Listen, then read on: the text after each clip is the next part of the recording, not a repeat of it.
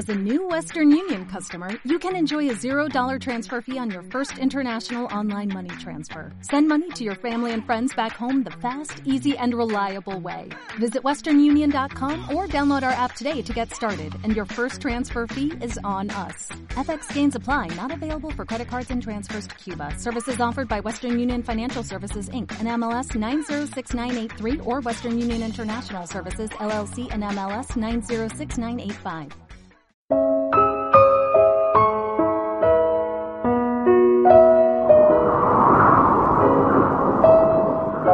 En aquel tiempo dijo Jesús a los sumos sacerdotes y a los ancianos del pueblo, escuchad otra parábola.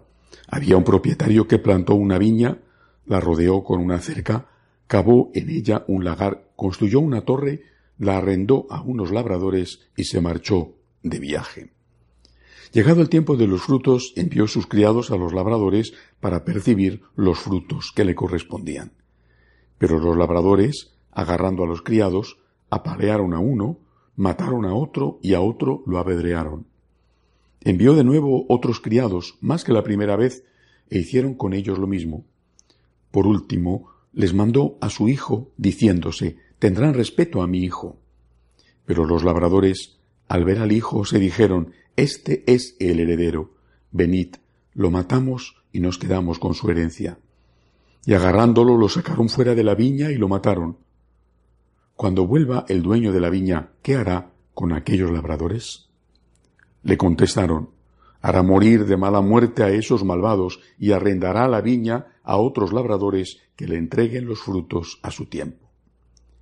Y Jesús les dice, ¿no habéis oído nunca en la escritura la piedra que desecharon los arquitectos es ahora la piedra angular?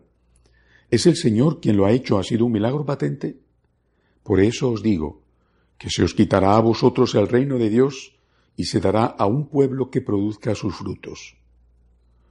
Los sumos sacerdotes y los fariseos, al oír sus parábolas, comprendieron que hablaba de ellos, y aunque intentaban echarle mano, temieron a la gente que lo tenía por profeta. Palabra del Señor. Muchas veces he tenido la impresión de que en el cristianismo en general y en el catolicismo en particular tenemos un problema y un grave problema. Me refiero al hecho de que estamos volviendo contra Dios los dones de Dios. Por ejemplo, eh, cuando uno estudia o conoce algo del Islam, lo primero que descubre es que la palabra Islam significa obediencia, significa mm, sumisión, eh, esclavitud incluso, sumisión. Es decir, un musulmán entiende que su relación con Dios tiene que ser una relación del inferior hacia el superior. O dicho de otra forma, que tiene, de forma natural, de manera natural, deberes para con Dios. Dios es Dios. Dios es el Señor.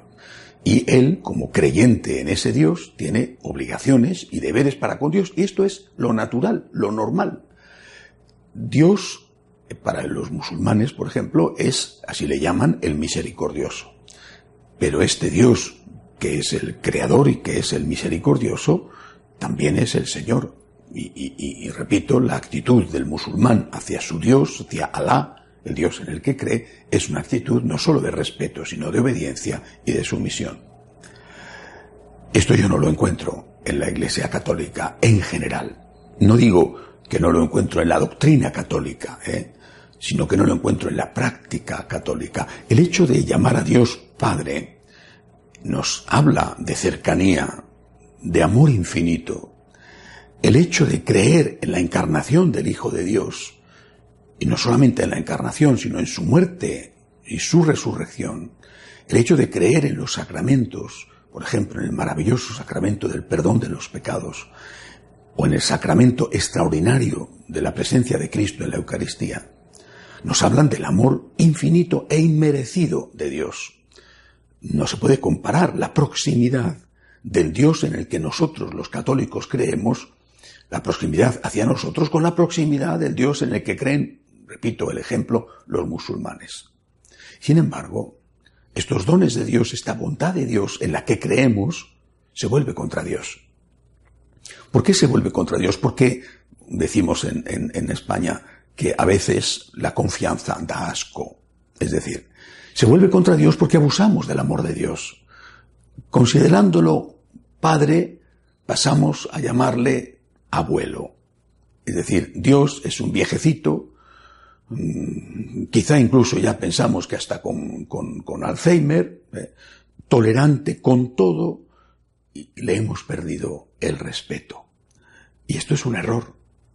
Es una grave injusticia. Y es muy curioso que en la época de los derechos humanos no tengamos en absoluto en cuenta los derechos de Dios, que es la base de los derechos humanos. Si no respeto los derechos divinos, ¿cómo voy a respetar los derechos de una persona que no conozco y que a lo mejor es incluso mi rival o mi enemigo? Si no respetamos derechos divinos, no podremos respetar nunca los derechos humanos. Por eso es fundamental volver al respeto y a la defensa de los derechos de Dios. Bueno, pues de esto es de lo que habla hoy el Evangelio. El Señor no plantea, contando esta parábola del dueño de la viña, etcétera, no plantea eh, la reclamación del alquiler de la viña como una opción. Los labradores pueden o no darle al dueño de la viña la parte pues, de, la, de la fruta eh, recolectada o la parte del vino cosechado de, que ha ido de esas, uvas o lo que sea. No es así.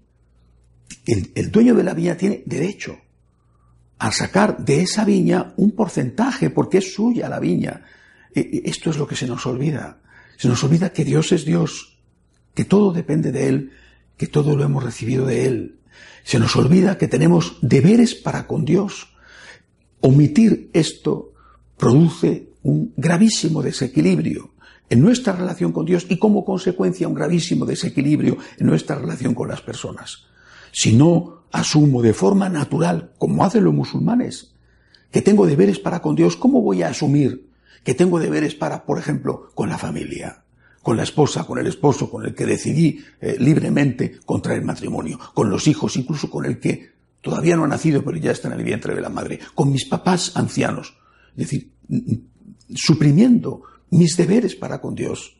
Mm, suprimo más o menos mis deberes para con el prójimo. Incluida, incluido el deber para con la patria, por ejemplo. Por eso, vuelvo a repetir, el Evangelio de hoy nos pone delante de una realidad. Tengo obligaciones que cumplir para con el Señor. Y esto es natural. Esto no es una carga extraordinaria. Es que esto es lo normal. Es lo normal pagar el alquiler por el piso que estás ocupando. Es lo normal que al que te lo ha dado todo, incluso su sangre, le des no solamente obediencia, sino amor. Amor, amor de agradecimiento. Esto es lo natural. No tengo que considerarlo como algo extraordinario y luego no debo considerarlo como algo opcional.